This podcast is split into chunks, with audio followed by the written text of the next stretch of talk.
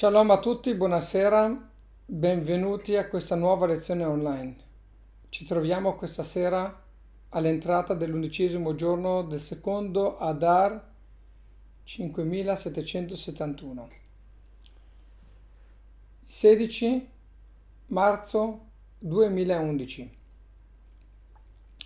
Nella lezione scorsa ci siamo fermati quasi in fondo alla pagina 4A a tre righe dal basso. E stiamo per iniziare la terza riga del basso. Prima di andare avanti vorrei riprendere l'ultimo punto che abbiamo toccato e leggermente commentarlo, visto che l'altra volta abbiamo poco commentato. Allora cerchiamo di darci un po' di succo della Gemara del Talmud che abbiamo fatto nella lezione scorsa.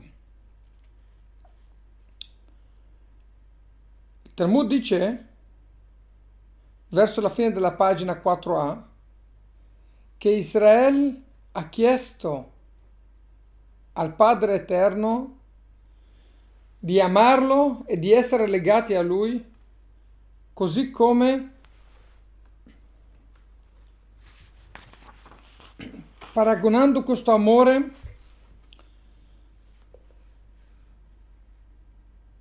a un sigillo al cuore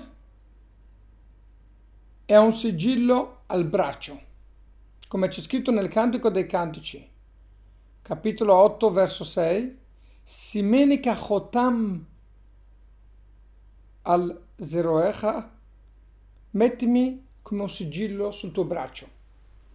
Dice Hashem a Israele, voi avete chiesto di essere legati a me, di avere un sigillo sul braccio, sul cuore, che sono dei sigilli poco visibili, poco rivelati, poco evidenti. Ma io, risponde Hashem, figlia mia, tu chiedi qualcosa che delle volte è visibile, delle volte non è visibile, delle volte è rivelato, delle volte non è rivelato ma io ti rispondo in un'altra maniera. Io farò in modo che il nostro legame sia eterno, sia sempre rivelato. E Dio dice a Israele, Hen al kapaim chakotich, Esaia 49, 16, poiché ti ho inciso sulla mia mano, sul palmo della mano. Il braccio, il cuore, delle volte sono visibili, delle volte non sono visibili. Il palmo della mano è sempre visibile.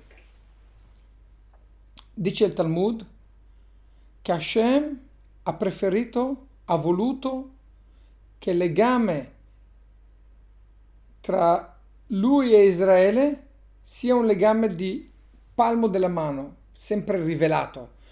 Il palmo sempre scoperto, visibile.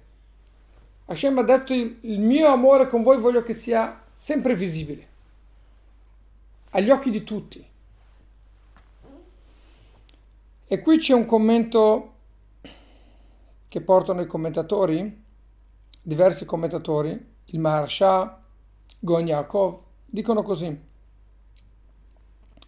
Israele ha chiesto da Hashem un amore, un legame come un sigillo al cuore. Ovvero, Israele chiede che l'amore sia delle volte rivelato, delle volte nascosto.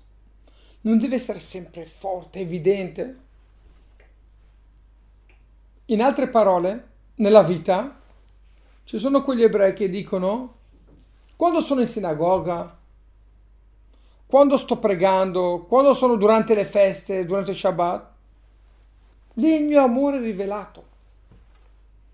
Lì il mio amore è come tutti possono evi- evidenziarlo.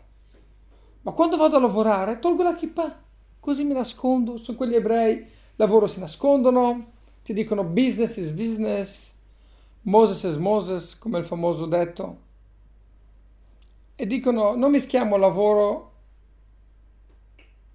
con Dio. la vita con Dio. Dio lasciamolo nelle sinagoghe, lasciamolo nei giorni di festa, lasciamolo Pesa quando tutti siamo radunati. Dio è lì è presente. Israele chiede che, ci, che l'amore tra, tra lei e Hashem sia un amore come il braccio, come il cuore, delle volte rivelato, delle volte no. Ovvero quando un ebreo va a lavorare, quando si trova nella sua quotidianità. Lì, lì è la vita, bisogna combattere. E quando bisogna combattere non, ci sono, non ce n'è per nessuno. Devo dire una bugia per guadagnare, dico una bugia. Si dice che come commercianti di, di diamanti, ogni volta che ti vendono una, una pietra, ti dicono non posso vendertela sotto questo prezzo perché io l'ho pagato di più.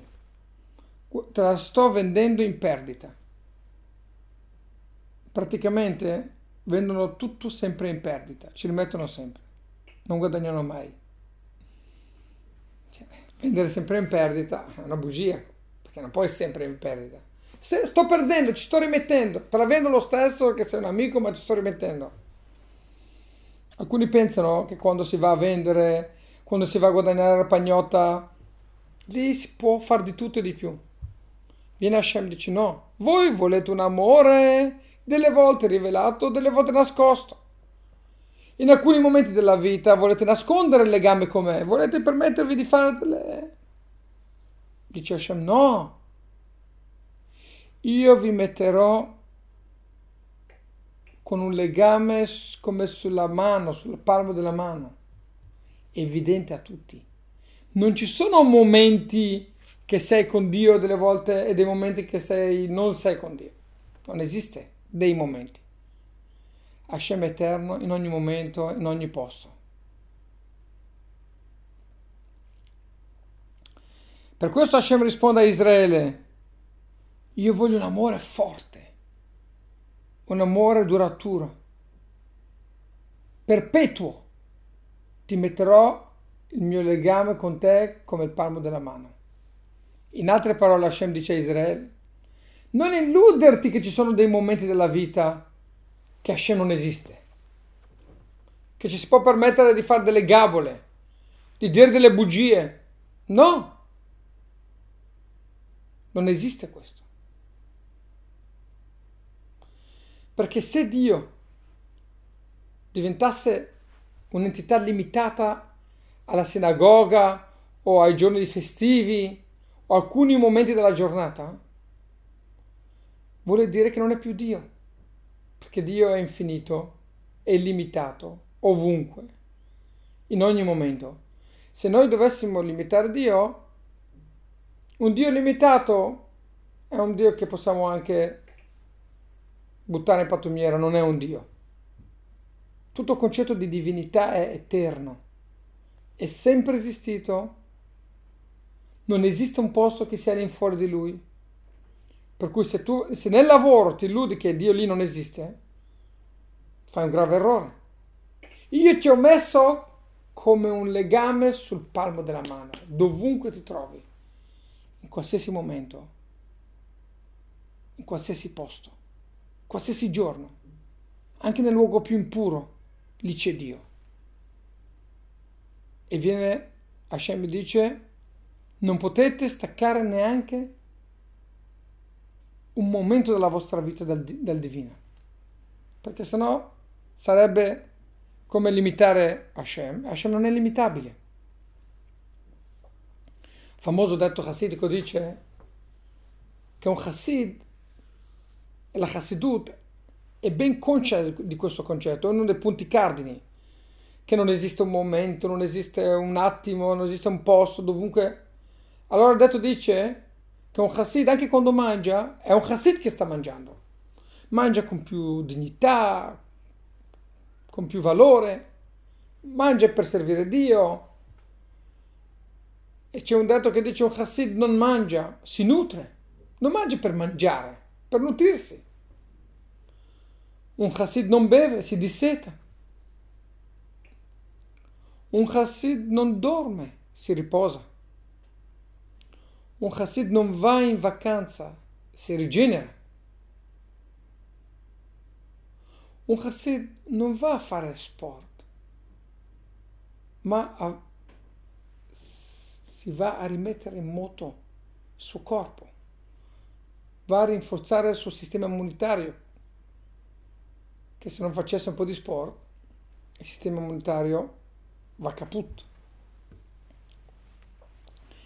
Praticamente non esiste niente all'infuori di Dio, anche nella vita materiale bisogna rivelare la presenza di Hashem con noi in ogni momento. Adesso andiamo avanti e continuiamo da dove ci siamo fermati. Siamo a tre righe del basso. La Mishnah, qui il Talmud riprende delle parole della Mishnah e le commenta. Come sappiamo che il Talmud cita delle parole della Mishnah e le commenta, cita altre parole della Mishnah e le commenta. Adesso il Talmud sta commentando le parole En takshamim ella samuch lakshamim. C'è scritto nella Mishnah, per chi volesse controllare, a metà della Mishnah, non si chiedono le piogge se non vicino alle piogge. Ovvero, quando una persona deve chiedere le piogge, può chiederle solamente, deve chiederle, quando arriva il periodo delle piogge. Adesso l'Agmarà interpreta in due modi questa Mishnah. Secondo un'interpretazione, la Mishnah, questo pezzo della Mishnah, andrà d'accordo solo con Rabbi Yeshua. Secondo l'altra interpretazione va d'accordo anche con, con Rabbi Eliezer. Vi ricordate Rabbi Yeshua e Rabbi Eliezer? Che Rabbi Yeshua dice che si iniziano a ricordare le piogge da quando si lascia il lulav, ovvero dalla fine di Sukkot. Rabbi Eliezer dice che si inizia a ricordare le piogge dall'inizio di Sukkot. Queste sono le due opinioni principali della Mishnah. Ebbene, noi adesso interpreteremo questa Mishnah in due modi. In base a come lo interpreteremo, vedremo il significato di questa Mishnah se va secondo Rabbi Shua o anche secondo Rabbi Eliezer. Allora, qui nella Mishnah è scritto Encho aline tekshemim, non si chiedono le piogge. La cosa è già di per sé strana, perché tutta la Mishnah, la prima Mishnah, parla solamente di ricordare le piogge, ovvero di Mashiva Ruach Morida Geshem, la lode che noi facciamo che Dio, Lui, è quello che domina le piogge. Il, la richiesta delle piogge la troviamo nelle Mishnayot seguenti. In mezzo a questa Mishnah troviamo questo pezzo qui. Si chiedono le piogge vicino alle piogge, quando arriva il periodo delle piogge. Ma nella Mishnah stiamo parlando di ricordare le piogge. Come mai all'improvviso arriva il concetto, si, ci cade in mezzo la richiesta delle piogge e non il ricordo delle piogge? Per questa ragione la dice che probabilmente la parola chiedere si intende ricordare, perché non, nel contesto non ha senso che qua si parli di chiedere. Così dicono i commentatori. Per cui, dice l'Agmara, non si chiedono le piogge se non vicino alle piogge. Secondo chi va questa? Cosa vuole dire qua la, la Mishnah? Svarua, i Chachamim hanno interpretato, hanno pensato chiedere le piogge, sicuramente si intende di ricordare le piogge, perché nel, nella Mishnah non, non c'entra, non si parla di chiedere. Allora hanno detto i maestri, probabilmente chiedere vuole dire ricordare, perché tu chiedi, ma mentre la, la richiesta è anche un ricordo, allora qui la Mishnah non è stata troppo specifica, ha detto chiedere, ma intendeva ricordare. Per cui per questioni logiche di concetto della Mishnah, la Gemara vuole forzare la parola chiedere e dire che intende dire ricordare. Dice la Gemara, Svaru hanno pensato che Sheela Vehaskara Chadamiltahi, che chiedere e ricordare più o meno la stessa cosa. Qui c'è scritto chiedere, ma si intende ricordare. Se la Mishnah vuole dire ricordare, cosa vuole dire questo? Vuole dire che la Mishnah secondo quale opinione segue? Chiede la Gemara, Mantana, chi è il Tanà, chi è il Tanaita che, che tiene che bisogna ricordare le piogge vicino alle piogge, più vicino alle piogge. Risponde la Gemara, Amarrava, Rabbi Yeshuahi, de Amar Mishat Anachatao. Rabbi Yeshua dice che noi ricordiamo le piogge vicino alle piogge, alla fine di Sukkot, da quando lasciamo l'Ulav. Per cui se io dico che qua la Mishnah sta parlando di ricordare le piogge, anche se c'è scritto Shualin, che vuol dire chiedere, ma in realtà noi siamo obbligati, forzati a interpretare, a ricordare le piogge. Chi tiene che bisogna ricordare le piogge vicino alle piogge, alla fine, più avanti possibile, è Rabbi Yeshua. Per cui dice la Gemara che questo tratto qui della Mishnah, En Shoalin, l'ha detto Rabbi Yeshua. Chiaro? di Amar Bishat Anachatom. La Gemara continua e dice no, può darsi che questa Gemara va secondo anche Rabbi Eliezer. Amar Abaye, Abaye dice a Rava, affilu tem Rabbi Eliezer. Non è vero. Può darsi che questa, questo pezzo della Mishnah può andare anche d'accordo secondo Rabbi Eliezer. E qui siamo entrati nell'ultima riga della pagina 4a. Affilu tema Rabbi Eliezer, che dice che bisogna ricordare le piogge dall'inizio di Sukkot. Ah, chiederai una domanda. C'è scritto si chiedono le piogge. Ti risponderò che, che la, la Mishnah non sta parlando di ricordare, sta parlando di chiedere. Sheila lechud, veskara lechud. Tu vuoi dire che quello che c'è scritto nella Mishnah chiedere vuol dire ricordare. E se tu interpreti che vuol dire ricordare, sei obbligato a dire che la Mishnah va solo secondo Rabbi Yeshua e non secondo Rabbi Eliezer. Ma io ti dirò che nella Mishnah si parla di chiedere veramente. Se si parla di chiedere, anche Rabbi Eliezer è d'accordo che si chiedono le piogge vicino alle piogge. Quando è che noi ricordiamo che chiediamo le piogge? Vetenta matar? Quando arriva il periodo delle piogge, anche Rabbi Eliezer è d'accordo su questo fatto. Solo sul ricordare c'è una differenza, ma sul chiedere, tutti concordano che si chiedono le piogge quando inizia il periodo delle piogge. Allora dice la Mishnah, perché vuoi interpretare la Mishnah secondo la forzatura che tu avevi e dire che va solo secondo Rabbi Yeshua? No, noi dobbiamo sempre cercare che la Mishnah vada secondo tutti, non secondo una opinione. Diciamo che la Mishnah parla di chiedere. È vero che è un po' scomodo dire che la Mishnah parla di chiedere, perché la Mishnah nel contesto generale parla solo di ricordare, non di chiedere. Per cui sarebbe come un pesce nell'acqua questa frase di chiedere. Non c'entra nella Mishnah. Come dicono i commentatori. Però è meglio forzare da questa parte, dire che si parla di chiedere veramente, anche se nel contesto della Mishnah non è l'argomento dominante, però dire che la Mishnah va secondo tutte le opinioni. E qui ci sono dei commentatori che dicono, che spiegano co- dov'è la logica che in mezzo alla Mishnah, dove si parla di ricordare, viene messo così lì in mezzo una frase che parla di chiedere, cosa c'entra? Allora dicono i commentatori che qui la Mishnah ha inserito questa frase fuori posto, fuori tema, per dirci che mentre a proposito del ricordare ci sono divergenze di opinioni, c'è chi dice che bisogna ricordare le piogge vicino alle piogge e c'è chi dice che bisogna ricordare le piogge anche non molto vicino perché Sukkot è il periodo delle piogge che Dio decide le acque come abbiamo spiegato ampiamente nelle prime tre lezioni. Allora, per ricordare le piogge possiamo trovare una differenza per chiedere le piogge non ci saranno differenze.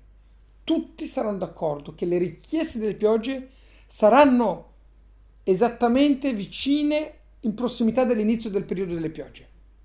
Per cui la Mishnah ce lo inserisce questo argomento fuori tema per dirci come c'è una discussione da quando si ricordano le piogge, ma per quanto riguarda la richiesta delle piogge, tutti concordano En Shoalim et Akshamim e la Samuch Akshamim. Non si chiedono se non nel periodo delle piogge. A questo punto la Gemara ha dato un senso a questa frase in mezzo al contesto. Senza questo senso non si poteva capire e allora eravamo forzati a dire che si parlava di ricordare. Ma abbiamo voluto pre- che la Mishnah andasse secondo tutte le opinioni. Per far sì che la Mishnah andava, andasse d'accordo con tutte le opinioni bisognava dire che, che si parlava di chiedere, non di ricordare. E allora rimaneva la domanda cosa c'entrava chiedere. Chiedere c'entra perché qui la Mishnah vuole dirti per ricordare ci sono divergenze di opinioni, per chiedere tutti sono d'accordo. Perché il chiedere le piogge è ovvio che vanno chieste nel momento delle piogge. Ricordare, sì, ricordo anche prima. Se chiedo, devo chiedere nel momento che arrivano le piogge. Non ha senso, Hashem, mandami le piogge, ho bisogno di acqua. Quando ancora le piogge non, non, non, non sono arrivate al momento giusto. Lodare Hashem che lui comanda le piogge, che lui è quello che ha il potere di mandare piogge. Bene, una lode puoi farla anche tutto l'anno ma chiedere e chiedi quando i campi hanno bisogno, quando arriva il momento che devono cadere le piogge. Per cui diremo che la Mishnah parla di chiedere e non di ricordare, diremo che la Mishnah va secondo sia Rabbi Yeshua che Rabbi Eliezer. Adesso la Gemara ci dirà esattamente la stessa cosa, lo stesso concetto che abbiamo detto adesso, ma girato in un'altra maniera. Spesso nel Talmud troviamo una discussione, la Mishnah intende così o la Mishnah intende così. C'è una piccola discussione e si arriva alla conclusione. Delle volte si arriva alla stessa conclusione ma non con lo stesso percorso, ma si parte da un'altra parte e il Talmud ci porta le due opinioni di come è stato discusso questo argomento nel Beta Midrash a Babel. La Gemara è lo studio dei maestri che hanno discusso. E quando hanno discusso il Talmud babilonese, allora l'hanno discusso in questa maniera, hanno analizzato la Mishnah o in questa maniera. Quando il Talmud non è sicuro porta le due versioni. Ikede Amri c'è chi dice che lo sviluppo dello studio della nostra Mishnah è andato in questa maniera che è un po' diverso. Secondo l'Ikade Amri, il Talmud non inizia con Savrua, hanno pensato i maestri che si parlava di chiedere. No, è un po' scomodo questo modo di iniziare. Hanno pensato che chiedere vuole dire ricordare, un po' spinto. Allora, secondo l'altro corrente di pensiero, lo sviluppo di questa Mishnah è andato così. Che la Gemara nel Beta Midrash, nello studio del, della Yeshiva di Bavere, ha detto così. Leima, possiamo dire, e qui giriamo pagina, pagina 4b, Leima Rabbi Yeshuai,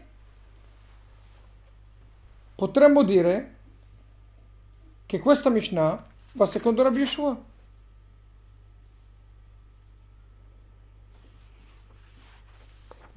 Perché Rabbi Yeshua dice che si ricordano le piogge vicino alle piogge allora forse va secondo Rabbi Shua e non secondo Rabbi Eliezer. De Amar Mishat Anachato, che si, che si ricordano le piogge da quando si appoggia l'Ullav. Non come Rabbi Yeshua, non come Rabbi Eliezer. Amarava, Rava risponde, a figlio teme Rabbi Eliezer. Puoi dire che la, che la Gemara va anche secondo Rabbi Eliezer a filutema puoi anche dire che era Beliezer, fa secondo era Beliezer. Shelah lechud, askara lechud. Ovvero, anche Rabbi Eliezer concorderà con Rabbi Yeshua che per quanto riguarda chiedere le piogge, si chiedono quando arriva il momento delle piogge. come spiegavamo prima, la stessa logica. Però la Gemara dice, forse la Mishnah va solo secondo Rabbi Yeshua, perché Rabbi Eliezer dice che puoi, chiedere, puoi ricordare prima, vuol dire che se puoi ricordare anche da prima, anche chiedere può darsi che puoi chiedere da prima che arriva il momento delle piogge. Risponde la Gemara no. Rabbi Eliezer sarà d'accordo che per chiedere si chiede solo nel momento delle piogge, ricordare una cosa, ma chiedere un'altra. Ricordare una lode, la lode puoi farla anche prima del momento delle piogge. Chiedere, le chiederai quando arriva il momento delle piogge, non puoi chiederle prima, non ha senso. Andiamo avanti, siamo alla terza riga. L'Agmarà qui cita un altro pezzo della Mishnah. C'è scritto nella Mishnah, Rabbi Yehuda Omer, Rabbi Yehuda dice, Haover rifneateva, ביום, ביום טוב האחרון של חג chi fa Chazan, colui che ufficia l'ultimo giorno della festa di Sukkot. Ebbene, il primo ufficiante nella preghiera di Shachrit, lui ricorda, lui non ricorda le piogge. Invece il secondo ufficiante nella preghiera di Musaf ricorda le piogge. Praticamente nello stesso giorno, prima non si ricordano e poi si ricordano. La stessa cosa vale per Pesach, al contrario. Quando l'ufficiante fa Shachrit, lui ricorda perché ancora sta trascinando il periodo, sta seguendo il periodo invernale. Invece Musaf non ricorda più, cambia. Il cambio avviene tra Shachrit e Musaf. Questo è il concetto della Mishnah. Cosa dice Rabbi Yehuda? La Gemara chiede una domanda. Urminhu. Abbiamo visto che Rabbi stesso dice una cosa diversa. Come può dire due cose opposte? Urminhu abbiamo studiato. Ad matai sho'alin e takshamim. Fino a quando si ricordano, si chiedono le piogge. Rabiuda Omer, attenzione Rabiuda, Ace Avora Pesach, fino a che finisce Pesach. Rabbi Meir Omer, Ace Avor Nissan, finché finisce tutto il mese di Nissan. E qui vediamo che Rabbi Uda dice che le piogge si chiedono fino alla fine di Pesach, mentre nella nostra Mishnah dice Rabbi Uda che dopo la preghiera di Shachrit, dopo la prima preghiera del primo giorno di Pesach, si cambia e a Musaf già non si chiedono più le piogge. Non, le due cose non vanno d'accordo. Il nostro Rabbi Uda dice una cosa, il Rabbi Uda della Mishnah prossima dice una cosa opposta, che si chiedono le piogge fino alla fine di Pesach. Rav Chizda dalla prima spiegazione. Amar Rav Chizda. Lo cascia, non è una domanda. Kan lishol. Kan laskir. Dice Rav Chizda. Non è una domanda. Qui si parla di chiedere, qui si parla di lodare, di ricordare e basta. Mish al Shail Vasil. Chiedere le piogge, puoi chiedere anche fino alla fine di Pesach. Le Haskir, ricordare le piogge, Biyom Tov Harishon Pasik. Ricordare ti devi fermare all'inizio di Pesach, primo giorno, dopo Shachrit, non ricordi più. Chiedere le piogge, chiedi fino alla fine di Pesach. Rav Chizda dice una cosa contro ogni logica sulla base di quello che abbiamo studiato fino adesso. Rav Chizda dice che smetti di ricordare ma continui a chiedere. La Gemara dice stai scherzando Rav Chizda?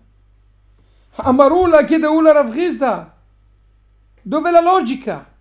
Had Rav Chizda kasha questa risposta che ha dato Rav Chizda è, è dura e difficile da digerire, che Chometz le Shinaim è dura come l'aceto sui denti, uno che ha un dente ferito mette l'aceto brucia, o che ascialla e è come fumo sugli occhi, che ti bruciano gli occhi. Quello che hai detto tu a è come una cosa impossibile, come aceto sui denti e come fumo sugli occhi. Un ragionamento forzato a forziori. Umma bemakom shenno shoel. Scusami Rafresa. Se quando ancora uno non può chiedere le piogge Maschir può già ricordare le piogge durante Sukkot, ad esempio, non si chiedono le piogge ma si ricordano le piogge, vuol dire che ricordare non è così grave, non è così intenso come richiesta. במקום ששואל, אינו דין שיהיה מזכיר? Se lui può chiedere ancora le piogge fino alla fine di Pesach, secondo Rabbi Uda, sicuramente può ricordare le piogge. Se le può ricordare quando non le può chiedere, sicuramente le potrà ricordare quando ancora le può chiedere. Se tu dici che lui le può chiedere fino alla fine di Pesach, secondo Rav Chizda, sicuramente le potrà ricordare. Che senso ha dire che ricordare non può più durante Pesach, ma chiedere può fino alla fine? È contrario di prima non ha senso. E la Marula dice Ulla, Rav Chizar, non sono d'accordo con la tua risposta. Sai cosa ti dico? Dice Ulla, Tritanai Alibad Rabiuda. Rabiuda è un Tanaita. E qui dice nella nostra Mishnah una cosa, nella prossima Mishnah ne dice un'altra. Com'è possibile? Cosa dice Rabiuda? O così o così. Delle volte l'Akbara risponde, dice, sono due Rabiuda diversi. Questo è Rabiuda ben Betera, questo è Rabiuda ben Però, un altro sono due Rabiuda. Qui probabilmente era chiaro che era lo stesso Rabiuda. Se lo stesso Rabiuda non è possibile. Risponde l'Agmarà con un concetto che vediamo spesso nel Talmud, che l'opinione di Rabiuda non ci è stata detta direttamente da lui, ma ci è stata riportata da un altro Tanaita che ha detto il nome di Rabiuda. Allora, uno ha riportato l'opinione di Rabiuda in, una maniera e uno ha riportato l'opinione di Rabiuda in un'altra maniera. Ci sono due Tanaiti che loro discutono su cosa teneva Rabiuda. Per cui noi vedremo che un Rabiuda dirà una cosa e un altro Rabiuda dirà una cosa opposta, allo stesso Rabiuda. Come è possibile? Non è un problema perché sono due Tanaiti che ognuno interpreta in maniera diversa l'opinione di Rabiuda. Amarullah ha detto Ulla, tri Tanaei, due Tanaiti a livello di Rabiuda che interpretano Rabiuda. Uno interpreterà in una maniera, uno interpreterà in un'altra maniera.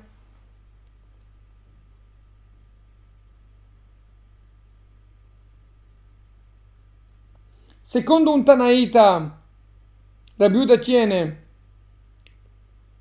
che se puoi ricordare sicuramente puoi chiedere e se non ricordi non chiedi più. Secondo un altro Tanaite dice no, le due cose sono svincolate.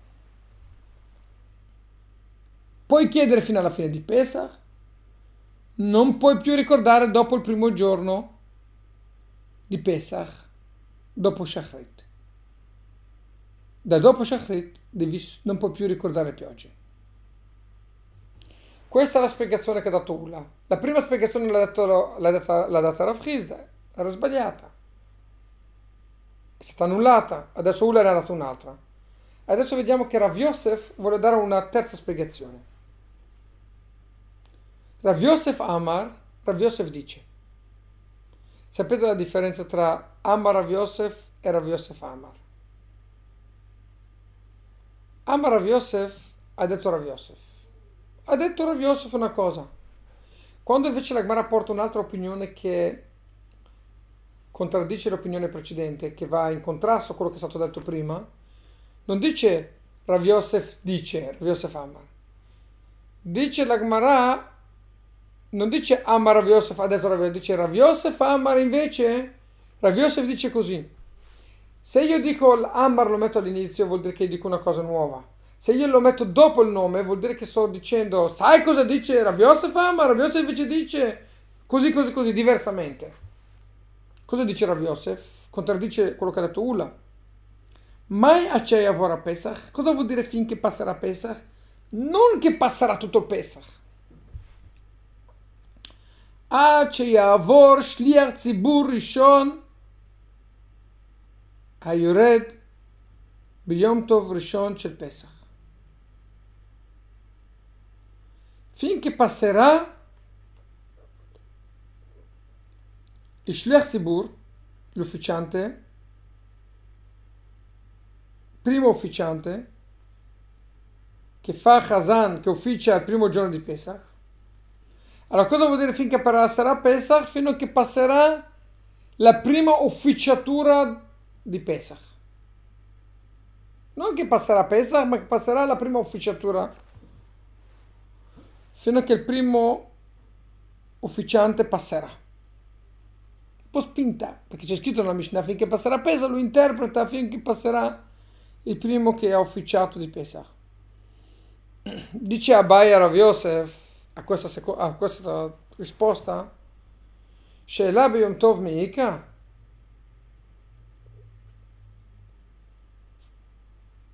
gli dice, scusami, come fa uno a ricordare, a chiedere piogge durante Yom Tov? Perché lui dice, cosa vuol dire fino a che passerà Pesach, fino a che passerà la richiesta delle piogge dell'ufficiante di Pesach. Ma quale richiesta fai durante Pesach? Noi di Yom Tov non chiediamo le piogge, noi non chiediamo niente di Yom Tov. Shabbat Yom Tov noi non chiediamo richieste personali, bisogni personali.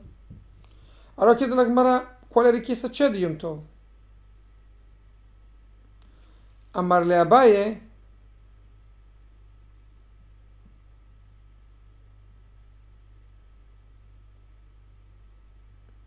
Sheila Yom Tov Miika? La richiesta delle piogge di Yom Tov è possibile di dire come puoi interpretare fino a che passerà l'ufficiante che chiederà le piogge? Quali piogge chiedi di Yom Tov? A Marlè gli risponde Rav Yosef in ci sono le richieste delle piogge durante Yom Tov. Sai come? Shoel Miturgeman. Quel tempo c'era uno che traduceva la preghiera c'era uno che traduceva la lettura della Torah, diceva qui abbiamo letto questo pezzo così così. In quel periodo, colui che traduceva, lui eh, spiegava, la, la, commentava quello che diceva il rabbino, lui lo spiegava, lo interpretava al popolo. Questo Meturgeman, questo traduttore, interpretatore, quando lui faceva la drasha il primo giorno di Pesach, lui menzionava la richiesta delle piogge. Per cui dice la Gemara, sai dove si chiedono le piogge il primo giorno di Pesach? Il Meturgeman, il traduttore. Chiede alla Gemara, che senso ha che il Meturgeman chieda una cosa che non c'è più bisogno? Ormai il periodo delle piogge è finito. È possibile che il Meturgeman chieda qualcosa che, non, che il pubblico non ha più bisogno?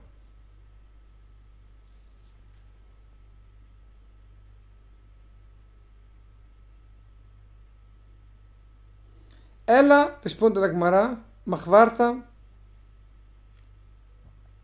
sembrerebbe dire che Deula. La risposta che dà Rav Yosef, fino a che finisce l'ufficiante la richiesta delle piogge, ma quale richiesta delle piogge si fa di Yom Tov?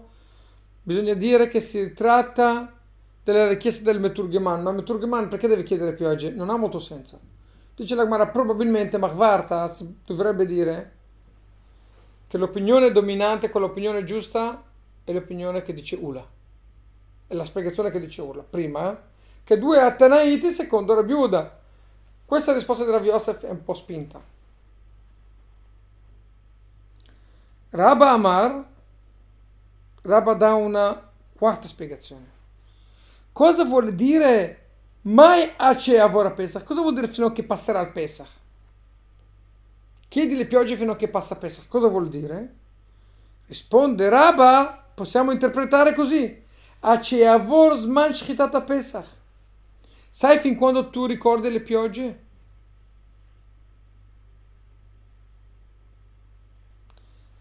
Le piogge.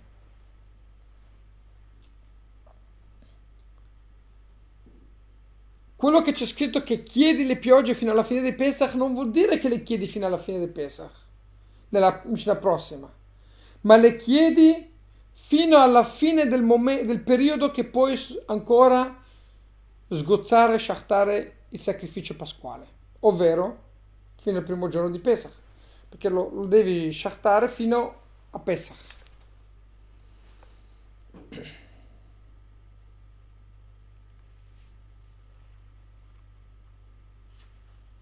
Si smette di sgozzare il sacrificio pasquale a Chatzot a metà della vigilia di Pesach, del 14 di Nisan.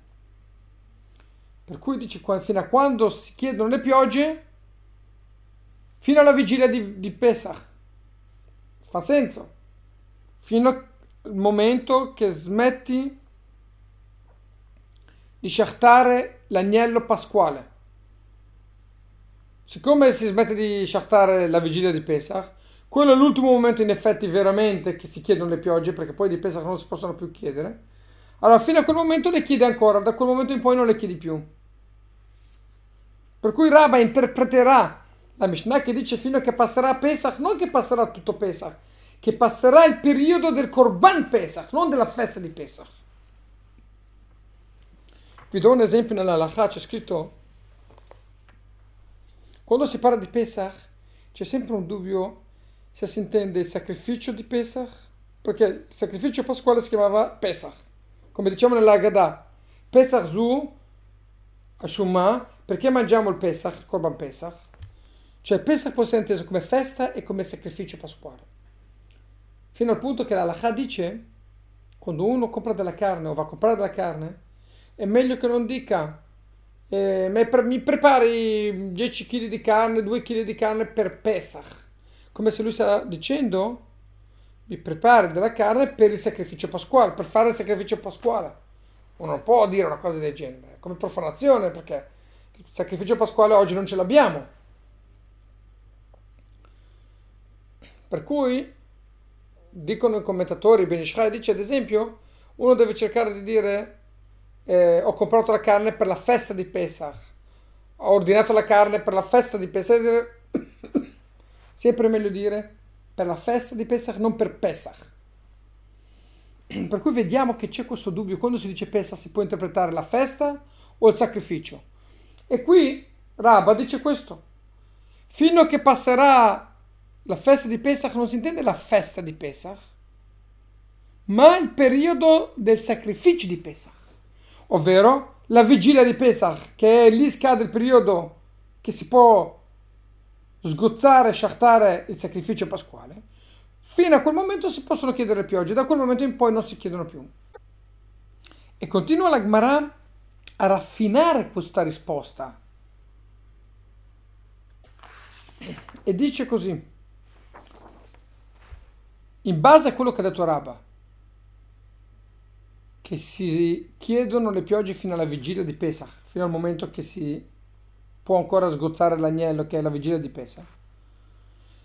Risulterebbe, secondo questa spiegazione, che c'è una differenza tra la richiesta delle piogge, l'inizio della richiesta delle piogge e la fine della richiesta delle piogge. Ukitchilato, che è il sofò. Così come l'inizio della richiesta delle piogge, il ricordo delle piogge. Secondo Rabbi Uda, Matchilato si inizia Maschir dall'ottavo giorno si inizia a ricordare le piogge, abbiamo detto secondo Rabbi Uda. Afal Pisheno Shoel, anche se non ricorda ancora, se uno non chiede le piogge, così come quando uno deve ricordare le piogge, le ricorda anche se non le chiede ancora. Così la stessa cosa Afsofo, anche la fine delle richieste delle piogge, quando arriva Pesach, Maschir ricorda, loda Hashem, che lui manda le piogge, Afal Pisheno Shoel, anche se lui non chiede più, perché abbiamo detto che la vigilia smette di chiedere piogge. Ma il primo giorno di Pesach ancora le, le, può ricordare la sera di Pesach e la prima preghiera della mattina.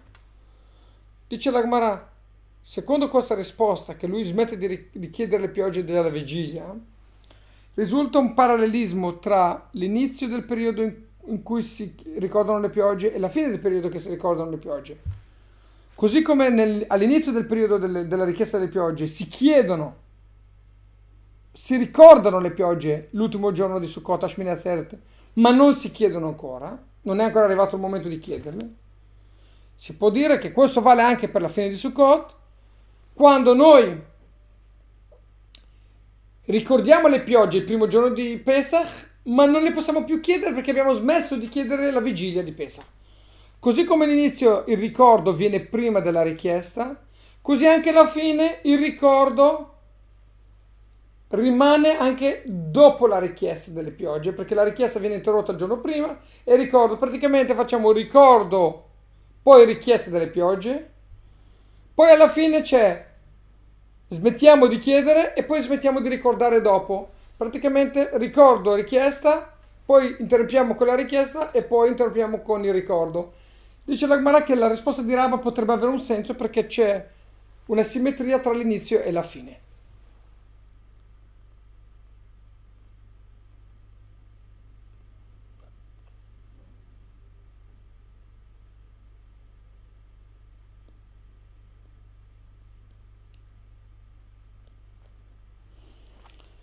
Amarle Abai.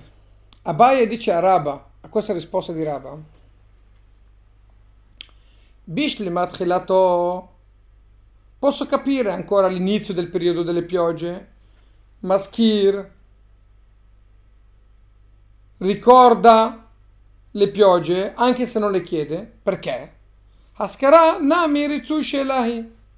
Perché il ricordo delle piogge ha anche un significato di richiesta.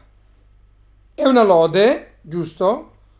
Ma è anche una richiesta. Io ti lodo Hashem che tu mandi le piogge, vuol dire che ti sto dicendo Hashem, non dimenticarti delle piogge.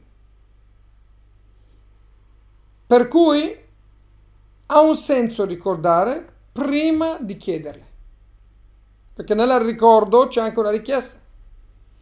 Però alla fine soffò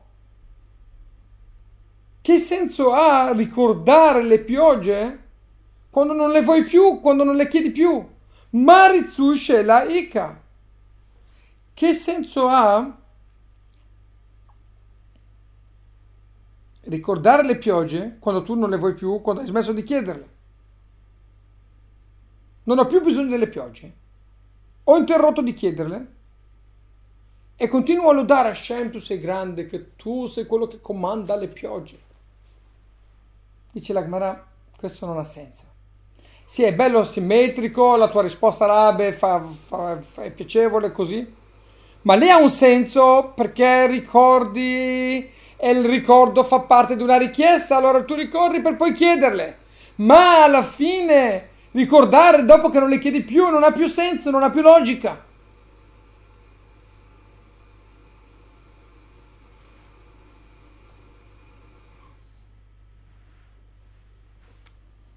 Per questa ragione, dice la Gemara, la tua risposta araba hai fatto un bel sandwich, una bella simmetria, ma non è molto sensato questa risposta.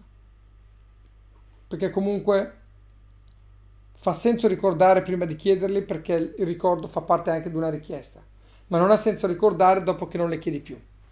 E la Mahvarta, dice la Gemara, che deula Dobbiamo dire che la risposta più geniale, più ovvia, più logica, più sensata è quella di Ula, perché né quella di Rav Yosef, la prima di Rav Chizda, né quella di Rav Yosef, né quella di Rabbe, Rabba hanno molto senso. E la Machvarta che è Ula. Fermiamoci qui a questo punto. La Gemara si conclude con la risposta di Ula, due Tanaiti, secondo Rabbi Uda. Ci sono due opinioni di Rabbi Uda opposte, ma in realtà sono due Tanaiti che seguono due correnti diverse di Rabbi Uda. Non è un problema. E conclude la, la, la Gemara